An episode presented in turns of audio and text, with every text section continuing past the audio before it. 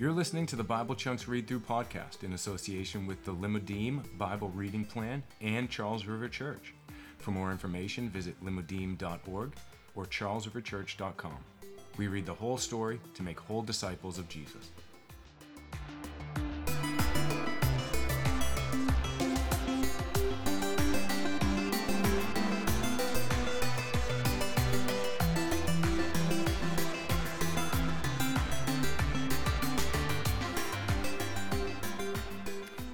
Welcome to the Bible Chunks Read Through podcast, where we read through the Bible in the chunks or the sections based on the themes that it was designed to be read in so that we can get a better handle on the story of God.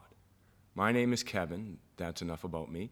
Let's dive into the word. Today we'll be reading Genesis 11:27 through 14:24, 68 verses today. This is the account of Terah's family line. Terah became the father of Abram, Nahor, and Haran, and Haran became the father of Lot. While his father Terah was still alive, Haran died in Ur of the Chaldeans, in the land of his birth. Abram and Nahor both married. The name of Abram's wife was Sarai, and the name of Nahor's wife was Milcah. She was the daughter of Haran, the father of both Milcah and Iscah. Now Sarai was childless because she was not able to conceive. Terah took his son Abram, his grandson Lot, son of Haran, and his daughter in law Sarai, the wife of his son Abram, and together they set out from Ur of the Chaldeans to go to Canaan. But when they got to Haran, they settled there. Terah lived 205 years, and he died in Haran. The Lord had said to Abram, Go from your country your people and your father's household to the land I will show you. I will make you into a great nation, and I will bless you. I will make your name great, and you will be a blessing. I will bless those who bless you, and whoever curses you, I will curse. And all peoples on earth will be blessed through you. So Abram went as the Lord had told him, and Lot went with him. Abram was 75 years old when he set out from Haran. He took his wife Sarai, his nephew Lot, all the possessions they had accumulated, and the people they had acquired in Haran, and they set out for the land of Canaan, and they arrived there. Abram traveled through the land as far as the site of the great tree of Moreh at Shechem. At that time, the Canaanites were in the land. The Lord appeared to Abram and said, To your offspring I will give this land. So he built an altar there to the Lord, who had appeared to him. From there he went on toward the hills east of Bethel and pitched his tent, with Bethel on the west and Ai on the east. There he built an altar to the Lord and called on the name of the Lord. Then Abram set out and continued toward the Negev. Now, there was a famine in the land and Abram went down to Egypt to live there for a while, because the famine was severe. As he was about to enter Egypt, he said to his wife Sarai, I know what a beautiful woman you are. When the Egyptians see you, they'll say, This is his wife. Then they will kill me, but will let you live. Say you are my sister, so that I will be treated well for your sake, and my life will be spared because of you. When Abram came to Egypt, the Egyptians saw that Sarai was a very beautiful woman. And when Pharaoh's officials saw her, they praised her to Pharaoh, and she was taken into his palace. He treated Abram well for her sake, and Abram acquired sheep and cattle, male and female donkeys, male and female servants, and camels. But the Lord inflicted serious diseases on Pharaoh and his household because of Abram's wife Sarai. So Pharaoh summoned Abram. What have you done to me? he said. Why didn't you tell me she was your wife? Why did you say she is my sister, so that I took her to be my wife? Now then, here is your wife. Take her and go. Then Pharaoh gave orders about Abram to his men, and they sent him on his way with his wife and everything he had. So Abram went up from Egypt to the Negev with his wife and everything he had, and Lot with him. Abram had become very wealthy in livestock and in silver and gold.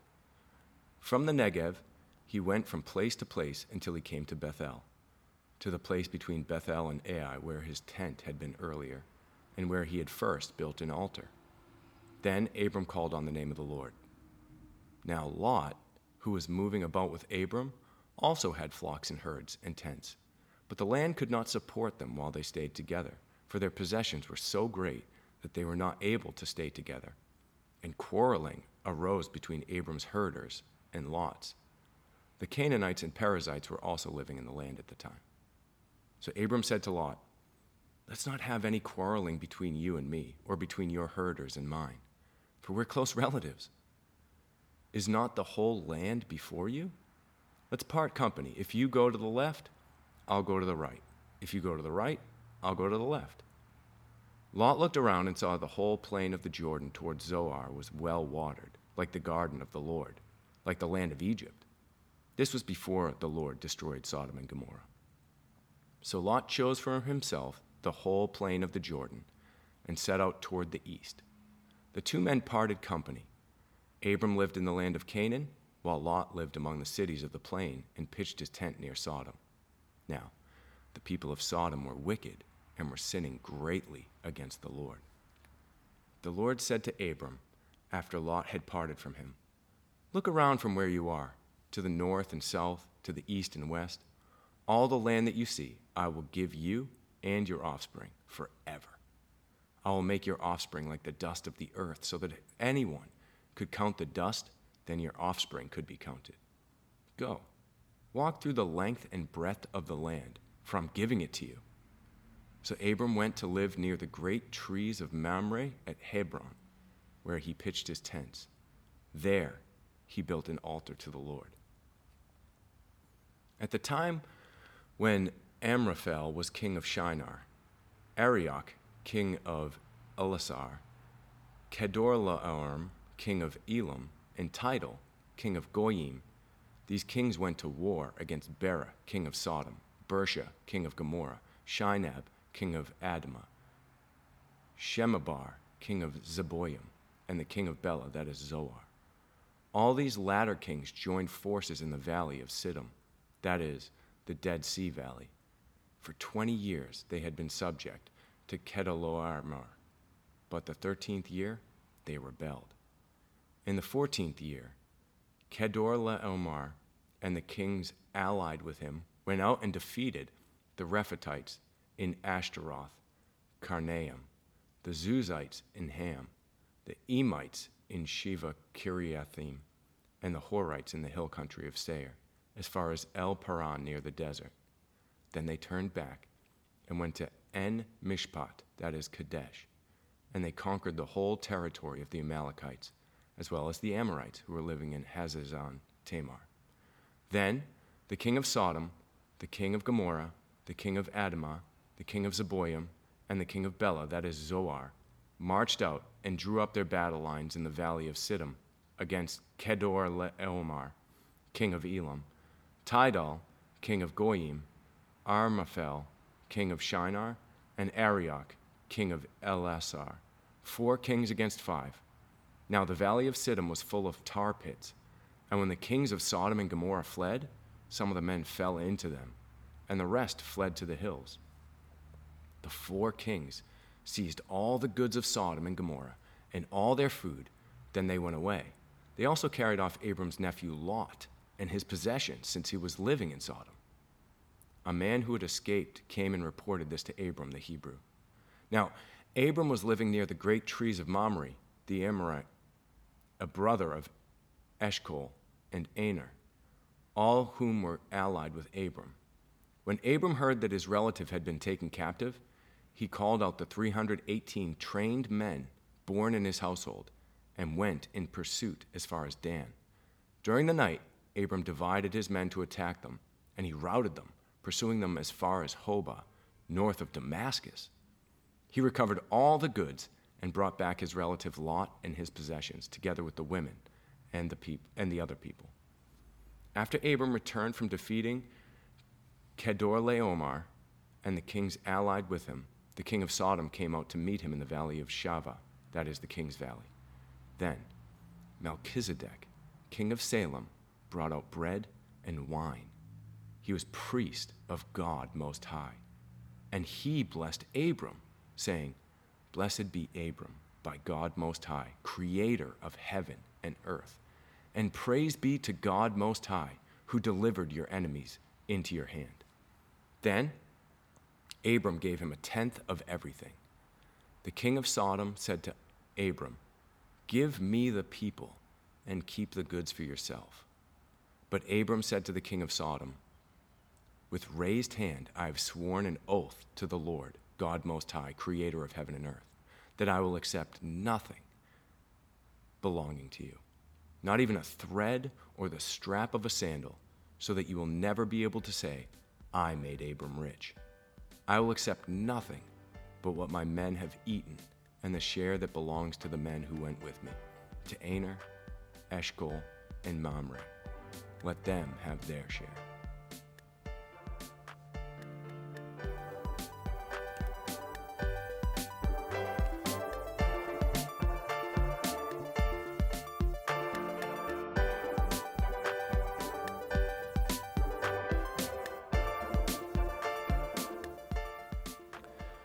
Well, here we see the call of Abram. Now, we know in, uh, in modern times that three major world religions Christianity, Judaism, and Islam all uh, link back in one way, shape, or form to Abram. And here we see God calling out this one man to bless him. And I don't see a reason why. Uh, God chooses Abram and he knows why. But God chooses Abram and he blesses him. He says, Whoever you, whoever blesses you, I will bless, and whoever curses you, I will curse. And so God puts this special blessing upon Abram. And almost immediately after in the text, we see Abram screwing up, where there's a famine in the land, and Abram flees to Egypt, and, and Egypt has to link us to what is coming. It's a little bit of foreshadowing that Egypt is a, is a land where God's people are going to be continually tempted to flee in order to save themselves apart from the Lord. And Abram goes down to, a- to Egypt, and, and in Egypt, he messes up by hatching a plan and, and making things his own way. Again, we see men and, and women kind of choosing what is right in their own eyes, doing choosing good and evil for themselves rather than trusting what God has said is good and evil. And Abram hatches this plan with, with his wife and says, Just tell him you're my sister, and otherwise they're going to kill me. So he knows he's kind of going into the belly of the beast, but he doesn't. And I feel, you know, I feel sympathy for the guy. I've been in that position myself where I don't know what's going to happen, and I'm trying to hatch my own plans in order to escape and, and kind of make it. And, but here we see his plan gets discovered, and, and it, it, he ends up getting banished from the land, and, and, and it doesn't go so well. And so he goes back up to where he started from, him and Lot, and they, they part ways. And then there's this great world war with all these kings, and they'd be tribal kings. These aren't nations that are rising up against each other, but, but you know, tribes of people who are rising up against each other. And then there's this big war, and Abram's side is victorious and he rescues Lot. And then, and then you have this mysterious figure, Melchizedek, who comes. He's the king of Salem. That, that Salem is a, Hebrew. It's, if it sounds like shalom, it, it should. It, that wholeness, that peace. Shalom. And, and Melchizedek, the, the priest of Salem, came out to Abram and he blessed Abram and that raises a million questions that people have pondered for millennia. Who is this guy? And how is he the priest of the Lord? It, it would appear that there are still men and women who are worshiping the, the one true God at this time, apart from what we're given in the text. We're just given this little shadow of Melchizedek coming, who is the, the priest of the Lord. And he blesses Abram and gives him bread and wine. And Abram tithes to Melchizedek. He gives him a tenth of everything that he has. And so, with everything that we've just read, you see Abram, he is specially chosen by God. He has some redeeming qualities, but he has some qualities that are going to, and immediately in the text it shows us that Abram, he already messed up. And uh, so he's not the, the snake crusher, but he's going to be used in the line of that snake crusher, the one who is eventually going to come and save God's people, save the world. And uh, I'm, I'm not sure what you're getting out of this text, but I, I do hope that uh, it's encouraging to you to see that even this great father of the faith, who is doing his best, I guess, but is still falling short, and that God has made a covenant with him that whoever blesses you, I will bless, and whoever curses you, I will curse. And so, as we wrap up, I just want you to, to ponder those same three questions that I always ask. What is this section of Scripture telling you about the character of God? What does this section tell you about who God is and what He's like? Take a minute and think about that.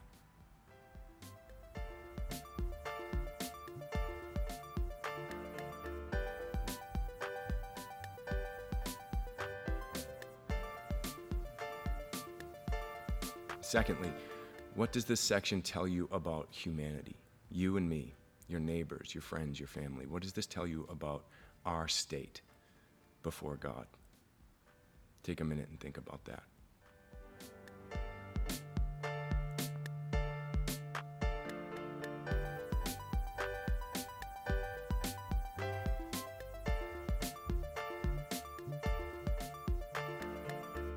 And finally, what is the Holy Spirit speaking to you through His Word today?